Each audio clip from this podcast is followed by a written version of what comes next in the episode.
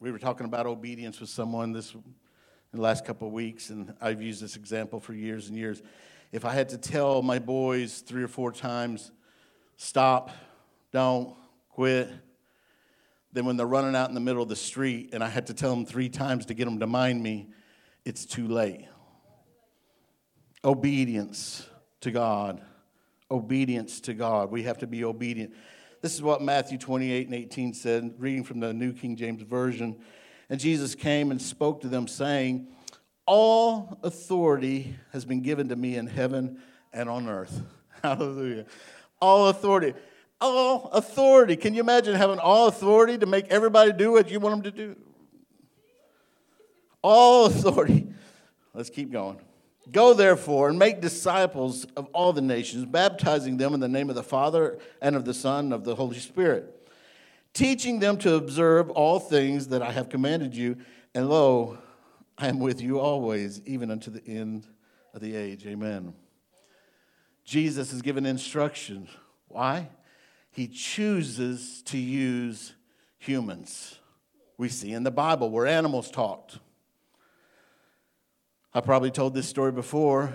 Taylor, I don't know which, which one it was. Was it a dog or a cat he wanted, Shelly? He wanted one of these animals.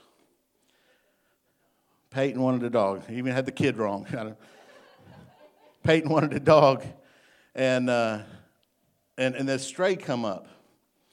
And uh, I said, well, if you could teach that dog to meow, we're going to keep it. I said, if, if God can make a, a donkey talk, and I said, so he knew the story. He got down on his knees with that dog and he'd work with that dog trying to get it to meow, and it never would. We don't have a pet, by the way. He couldn't get it done. God chooses to use us. God chooses to use you. You think, well, man, God's not using me. I'm a security guard. You know, I work in a factory. I, I, I do this, I do that. God's, God doesn't use, God chooses to use you. He chooses to use you. We see in Matthew there, Jesus is showing that we're to be the hands and the feet of God. If you didn't know, in my Bible, it says the Great Commission. That's exactly what he's telling them there. My text is going to come from Exodus chapter 3 and verse number 1. If you'll stand with me for the reading of the word. We're going to see in another story here God using man. And we know God likes to use obedient people. Exodus chapter 3 and verse 1. Now Moses was tending the flock of Jethro, his father in law, the priest of Midian. And he led the flock to the back of the desert and came to Horeb, the mountain of God. And the angel of the Lord appeared to him in a flame of fire from the midst of a bush. So he looked and behold, the bush was burning with fire, but the bush was not consumed.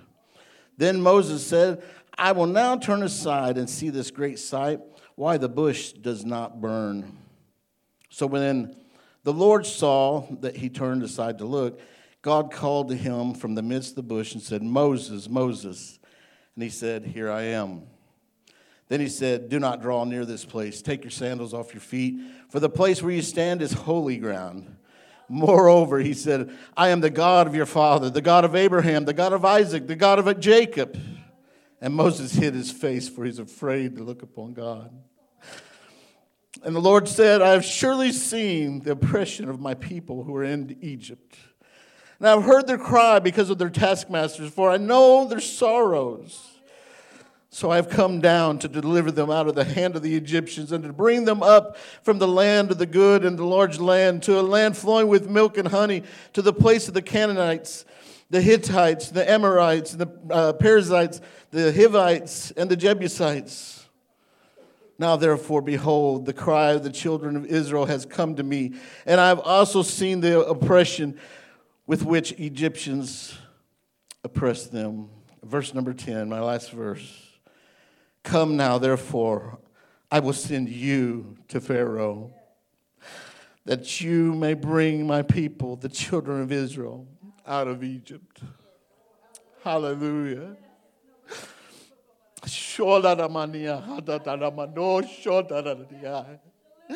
He chooses to use humans to bring his deliverance. Hallelujah, hallelujah, hallelujah. Father, I thank you for your word. Your word's already anointed, Father. I'm asking you to anoint your servant today. Hide me behind the shadow of the cross so I can speak what you want me to speak, Father. Anoint our ears and our eyes to see and to hear what you would have to say to us today. I ask you, Lord, for the word to take root in our hearts, Lord. Let it grow. Let it grow. Let it grow. In Jesus' name. Amen. Amen. Wave at somebody before you sit down and yell out howdy to them. Howdy. We're in Arkansas, we can say that. If we was in Ohio, we'd say, hey, yuns. Hey, y'all. No, we can't even say y'all up there. You guys. It's you guys.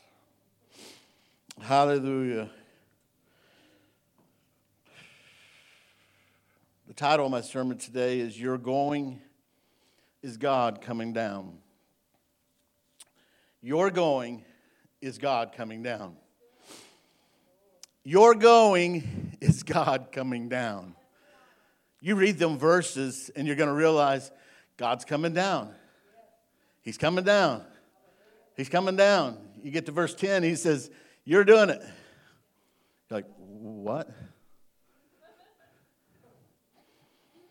In verse 1, Moses is in the early stages of retirement. He failed in trying to deliver his people, so he's going to work for his father in law, Jethro. He's on the backside of the desert minding sheep, minding his own business. Moses knew what his ministry was, what it was supposed to be. He knew he was going to deliver his people, supposed to deliver the people, but he had quit the ministry. He had given up, taken up another path or another road. Fear was keeping him from God's plan. Fear was keeping him from God's plan. In his mind, he probably thought he was on the wrong road. He was going the wrong places.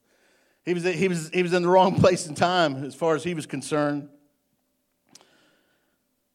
Has anybody ever been there? Any, you look around and you think, what am I doing here? Why am I here?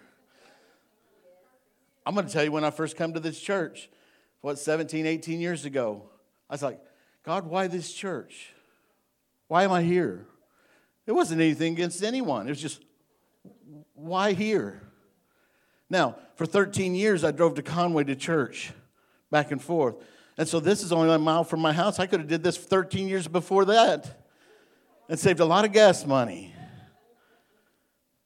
But you ask, what, what am I doing here? And sometimes in our life we get to a place, maybe we're not where we're supposed to be at all, and we wonder, what am I doing here? How did I get here? What did I do? Where did I miss God? What happened? I've been there before. Moses is thinking, I'm on the backside of the desert, and God, you're a million miles away. But what Moses didn't know that he was in the actual right place, the right road, the right time because he's about to have an encounter with God. Hallelujah. He's about to have an encounter with the burning bush. He didn't know that in just a little while God was going to uh, burst onto the scene. Uh, you hear me? Burst onto the scene. He's going to burst onto the scene in a bush. What does that tell us? Never give up. When you take a look around, and you think, what in the world am I doing here? What, what's going on? This coronavirus, this world, uh, our politics, it doesn't matter what you're looking at. You think, what in the world's going on? Just remember, don't give up. Don't give in. Look around. Keep looking around. Keep looking for that burning bush. Never give up. Never stop walking because a burning bush experience could just be around the corner. Hallelujah. But, Brother Drew, you know, I don't, uh, I don't feel like going on. I'm, I'm giving up. I've tried to do something for God before and failed.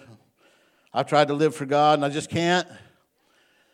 Can't stay away from the drugs, can't stay away from the alcohol, can't stay away from the women or the men or both. nowadays. I just can't do it. Just leave me alone. Let me tend to my sheep on the backside of the desert. Just let me go on, do my business. I miss God. I've ne- I'll never get another opportunity. Oh, Pastor, I'm too old. I've heard that a bunch in two years of pastor, almost two years of pastor. I've heard that a bunch. I, I was praying, I pray this prayer all the time over our seniors. I, I said, God, give them long life, give them years beyond, give them health of their youth. I had one of them tell me, Don't pray that over me. I want to go, and God says, Go. Sister Margaret. I mean, did I say that? Love you, Sister Margaret. Amen.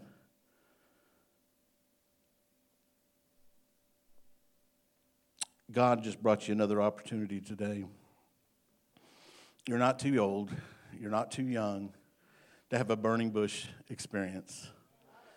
God wants to show himself strong. Can you imagine?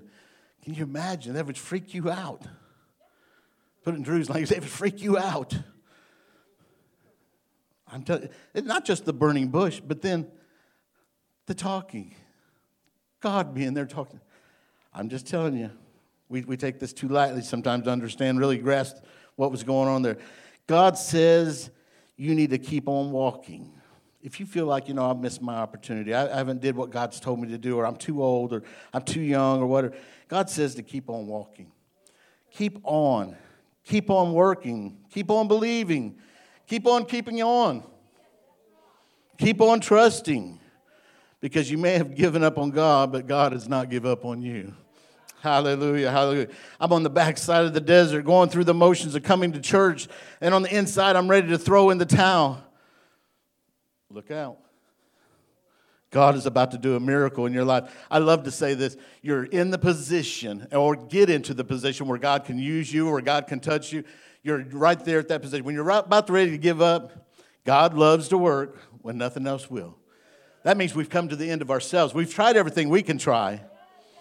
We've been the nicest we could be. We've cooked the best meal for Brother Scotty we could fix, Sister Jacqueline. Some point he's going to turn his love towards me and treat me right. Oh, he treats her right. I know that. That's the way we get, though. We're positioning ourselves when we don't have anywhere else to go. We've positioned ourselves for God to do a miracle. When Peyton was diagnosed with cancer, and I know some in my heart every time I say something like that, the devil gets on my shoulder and says, "They don't want to hear about that anymore." You're going to hear about it. It's a monument moment in my life that God showed himself strong in my life. When I come to the realization, which didn't take very long, I didn't have the finances to keep my son alive. I didn't have the technology. I didn't have the knowledge. I wasn't a doctor. I had nothing to give my son except the Lord. I had nothing. And when you realize you can't do anything about the situation and you give yourself totally over to God, Somebody said, Well, how could you walk through that? And you, you walked through it so boldly and so strong. I had no other choice. I leaned on God. That's all I knew. That's what I was raised up to do. Hallelujah. Don't give up on God. The answer to your prayer is on the way. I love testimonies. And we don't have them very much in church anymore because people get up and complain and say, Well, the devil's been riding me all week long. I heard one story, and the pastor said, Well, if you take the saddle off, he wouldn't ride so much. You may have messed up. Guess what? God knows how to fix it. I've told the story over and over and over about my grandpa. I backed into his little bitty truck one day with our bus. Six o'clock in the morning, I went and tapped on, he was in an RV, and I tapped on the RV. I said, Paul, I said, I run into your truck. And of course, he knows I tease once in a while. And he said, Oh, son, you did not. I said, No, I'm serious. I, I hit your truck. He said, Son, he was a body and fender man. He said, You can't break something I can't fix on a car. That's what God says with our lives. You can't break something that He can't fix. You can't go too far that He can't reach in there. You can't go to a darker place or the darkest place you can think of that His light won't shine in. Hallelujah. Hallelujah. Don't give up on God. The answer to your prayer is on the way. You may have messed up, but God can fix it. You're about to have a burning bush experience that's going to change you. And you know what? When it changes you and you and you and you, it changes this church. It changes our atmosphere. It changes our community. Hallelujah. Hallelujah. Hallelujah. That was verse 1. Verse 2 Moses is taking care of the sheep, and suddenly he sees something that catches his eye. I love the word suddenly.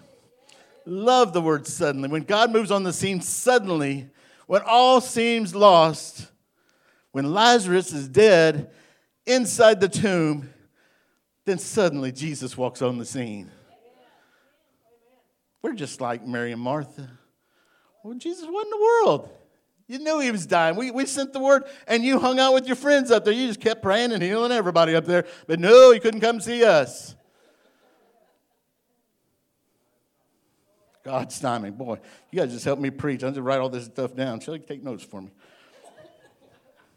God's timing. He's taking care of the sheep, and suddenly he sees something that catches his eye. A bush just got fire with no apparent reason, and God begins to talk to him. That's a supernatural event. That's a supernatural event. Did you notice that Moses didn't try to rationalize it away? In the scriptures, he didn't, he didn't say, well, the sun must have hit my wedding band and caused the laser ray to hit the bush that caused the bush to burst into flames. That's an imagination, I'm just telling you. Spontaneous combustion wasn't the answer. This flame was supernatural because the fire kept burning, but it didn't consume the bush. Can I ask you a question? Why is the church so afraid of the supernatural? I'm just saying.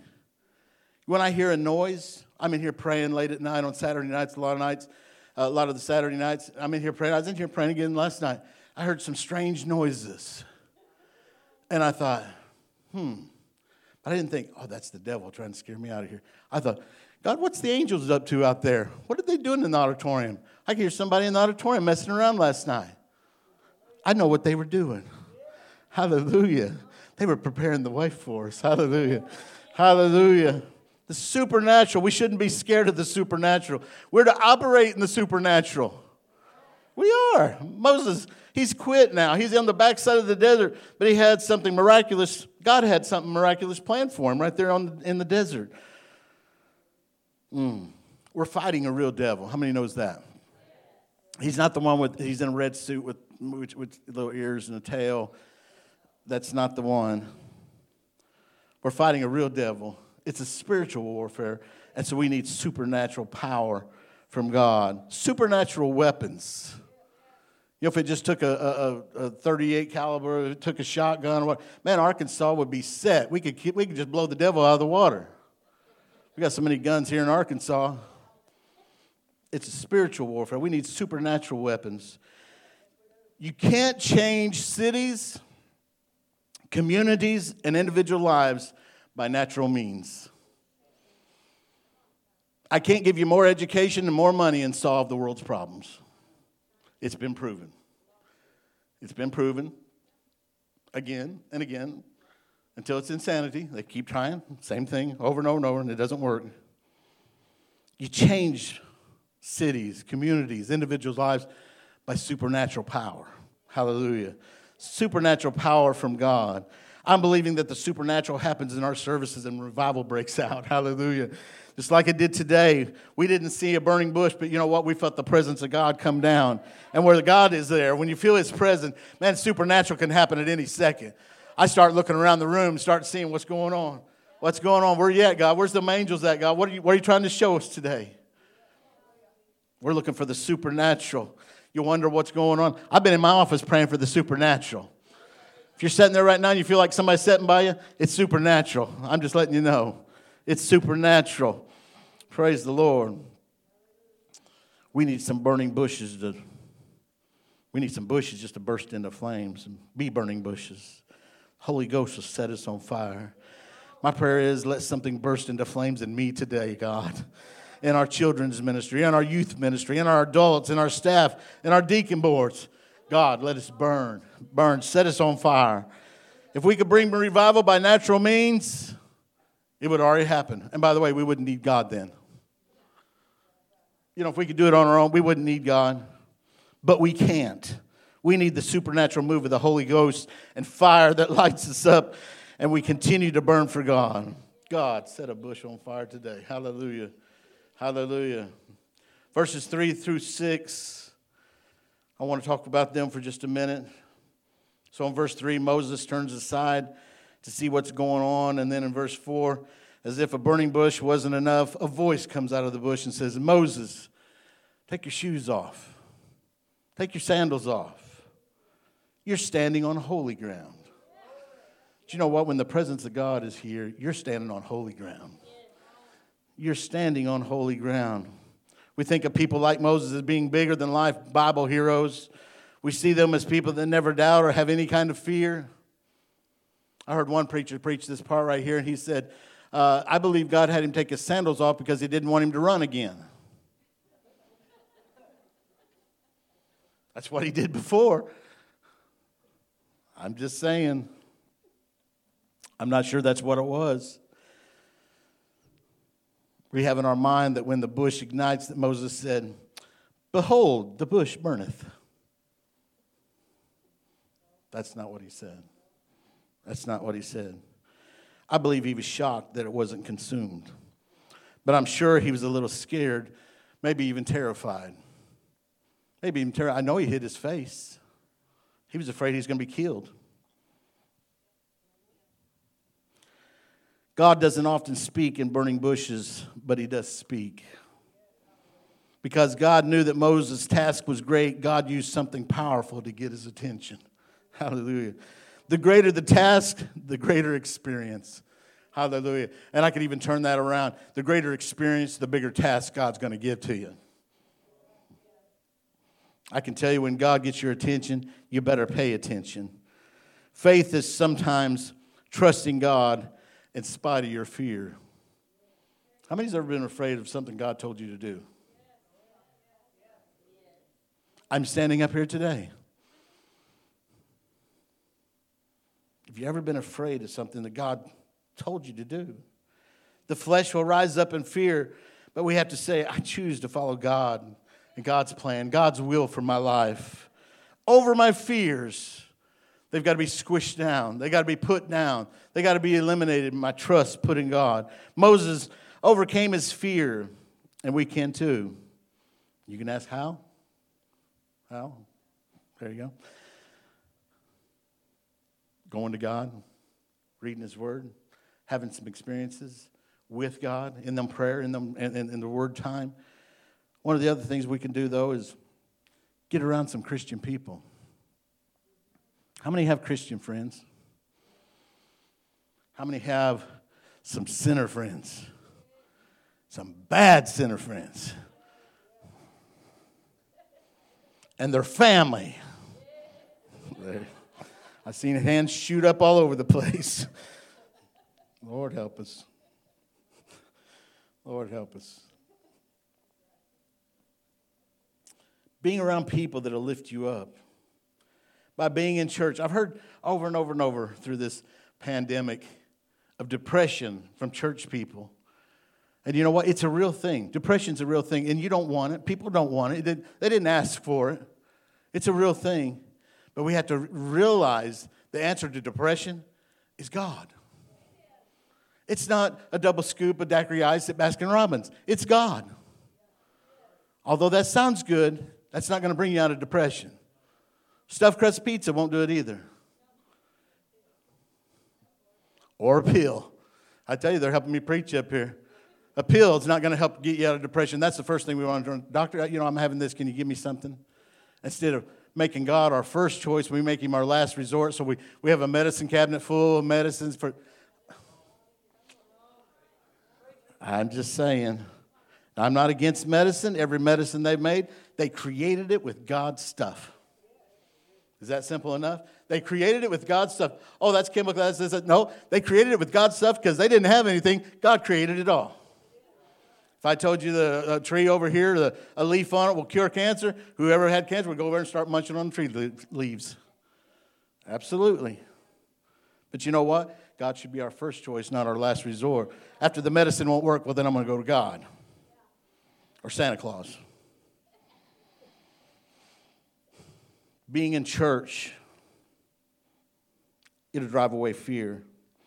Some of the greatest blessings of my own life has been in church, worshiping God, worshiping with the body of Christ. How many of you ever been in church you really didn't feel like worshiping and somebody else got to worshiping and after a while you couldn't help but worship? You're like, man, they're getting something from God. I want some of that. Next thing you know, you're singing, I love it. I want it. I love it. I, need some more of it or whatever. that's what you're doing. God, pour it on me. God help us. You see, I don't listen to that song. I don't even know the, I knew the gist of it. We got to worship with the body of Christ. You never know when you're going to miss your visitation from God. We were taught and raised up in church. We didn't miss church. You never knew if that was the service. God's going to do the miracle you need in your life. We are lifted up by being around other men and women of faith. Get around people that are giving the devil nightmares. That'll do it too. You know somebody that's kicking the devil in the teeth? Stand close to them. Stand close to them. I get a spiritual boost by being around people that praise and worship and love God. I don't get a, I don't get a boost at all by people that's depressed and complaining and you didn't want to come to the house yesterday about 3:30 when the Cardinals were playing. You wouldn't have got an encouraging word at that moment. We wanted deliverance from the 49ers. Moses was on the backside of the desert, but he eventually stood before Pharaoh and he said, Let my people go. Let my people go. I believe what every one of us needs is a burning bush experience where we hear from God and stop being afraid that we're not qualified or talented enough and stop letting the enemy define who we are. The enemy will, is the one telling you that you're not qualified, you're not talented enough, you can't do it. You're right, devil, I can't do it, but the God in me can. Hallelujah. Hallelujah. I'm on fire, dedicated, committed, disciplined, song of the living God. And when God speaks, I'll let my, I'm not going to let my fear rule me. It's not going to rule me, but my faith in God will do everything that I need to do. Hallelujah. It's the Jesus living in me. It's the Jesus living in me. My boys, one of these years is going to have to get me a gift with a shirt that, that says Jesus in me. They always get me some tacky superhero shirt. This year it was Batman. And uh, it, give me one that says Jesus living in me. That would be my superhero. Verses 7 through 10, God says, I've heard the cry of my people. I've heard their prayers, and I'm ready to come down and rescue my people. When Moses hears that, don't you know he was thinking, That's right, God, you come on down. You put the whooping on them. You can do it, God. I have faith in you, and it's about time. I'm glad you're doing it. I'm behind you 100%. I know them evil Egyptians. They need this. That's the way I am. Come on, God. Send the fire down and consume the Egyptians, just like you're doing, you're burning up this bush. Send it down on them, God. Wow. Set my people free. I knew you were going to do it, God. Let's see some fireworks from on high. What would happen today if this pulpit, made out of wood, burst into flames,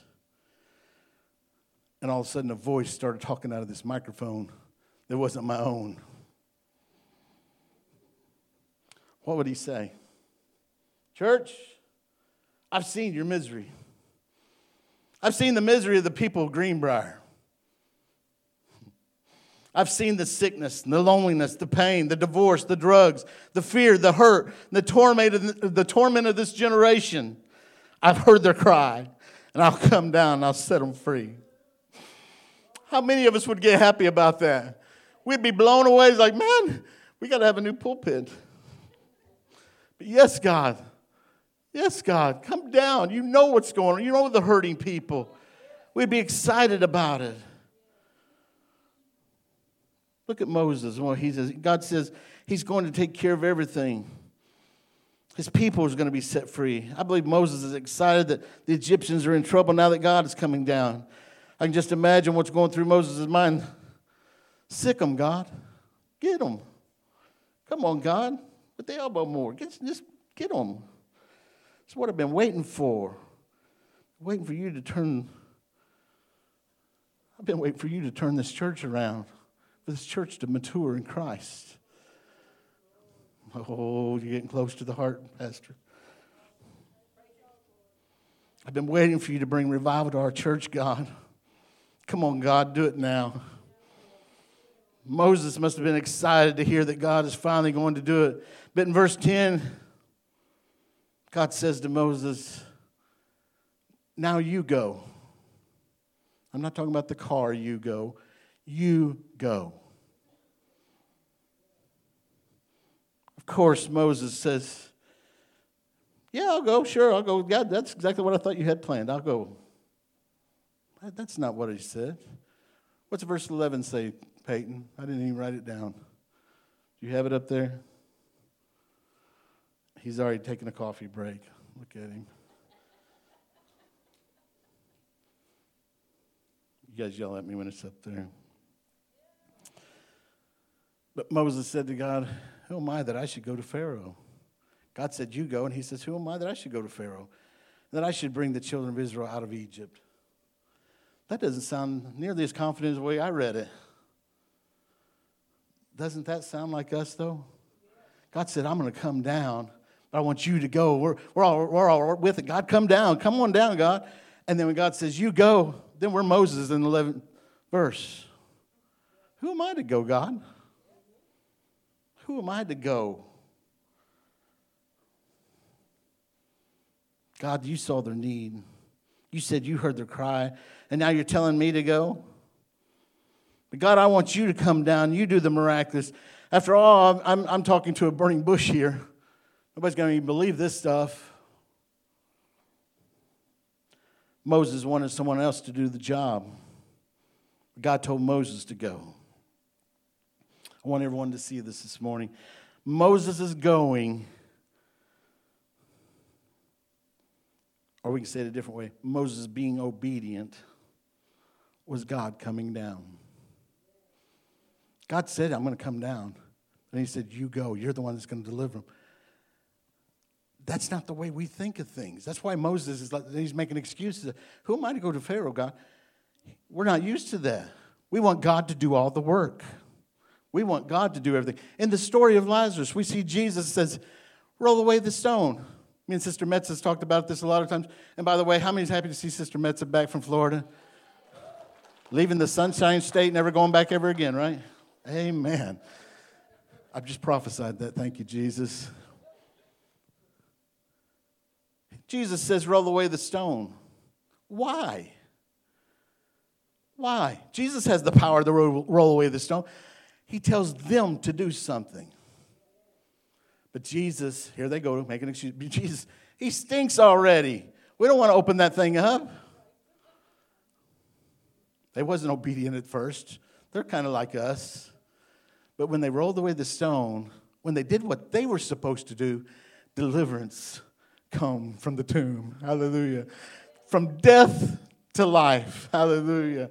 Hallelujah. Hallelujah. God could have come down in a thunderbolt. He could have come down in fire and brimstone. He could have come down in an awesome display of power, but he chose a man.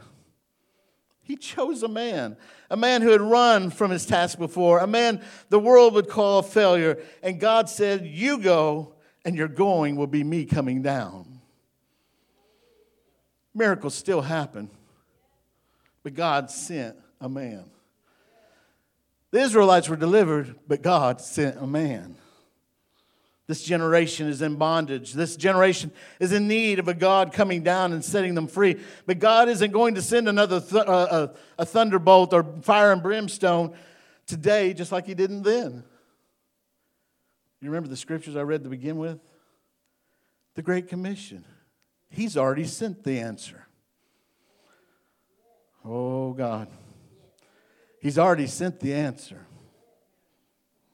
He's not going back to the cross.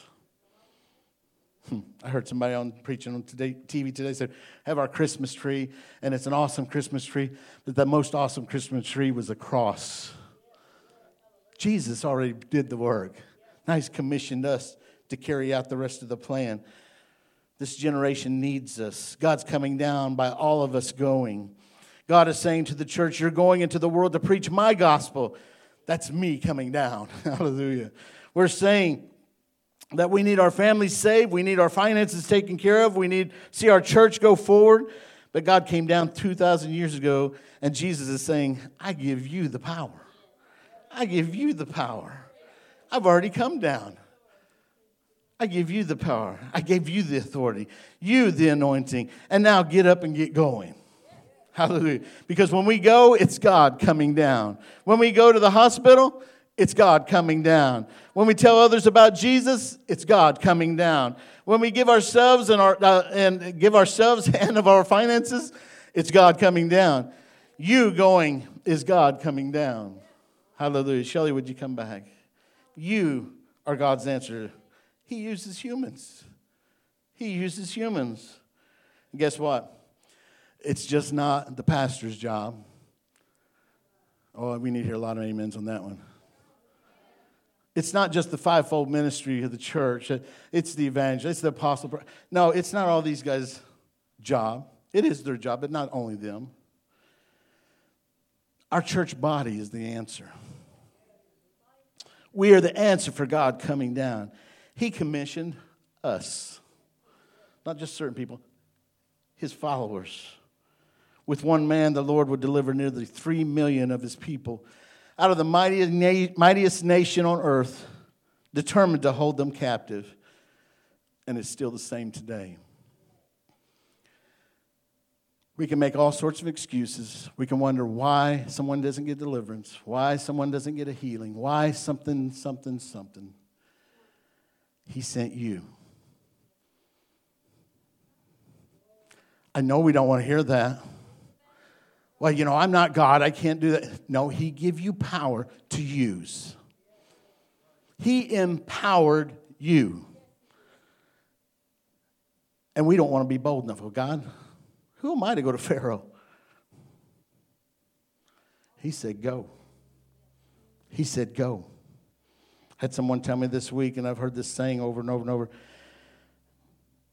that He equips the called. He's called each and every one of us. All the Lord needs is one man, one woman who'll be willing to preach His word, and deliverance will be effective. Hallelujah. Even for the hardest case, God is able. Hallelujah. Would you stand with me? What God has called us to do doesn't start with a bigger building. It doesn't start with a big bank account. It starts with a man of God having an experience with God. It starts with the church having an experience with God. Hallelujah. A burning bush experience is what we all need. Hallelujah. In dismissal today, we're going to do things a little different. I want you right where you're at. You've been worshiping God so, so great today. As Shelly begins to play and to sing, I want you just to tell God this God, I give you me. I give you me. I surrender my life. I surrender my right to do what I want to do or what I feel like I want to do because I don't feel qualified. I don't feel talented enough. I surrender that to you, Father. Fill me up. Give me the boldness to help deliver people. Sing to us.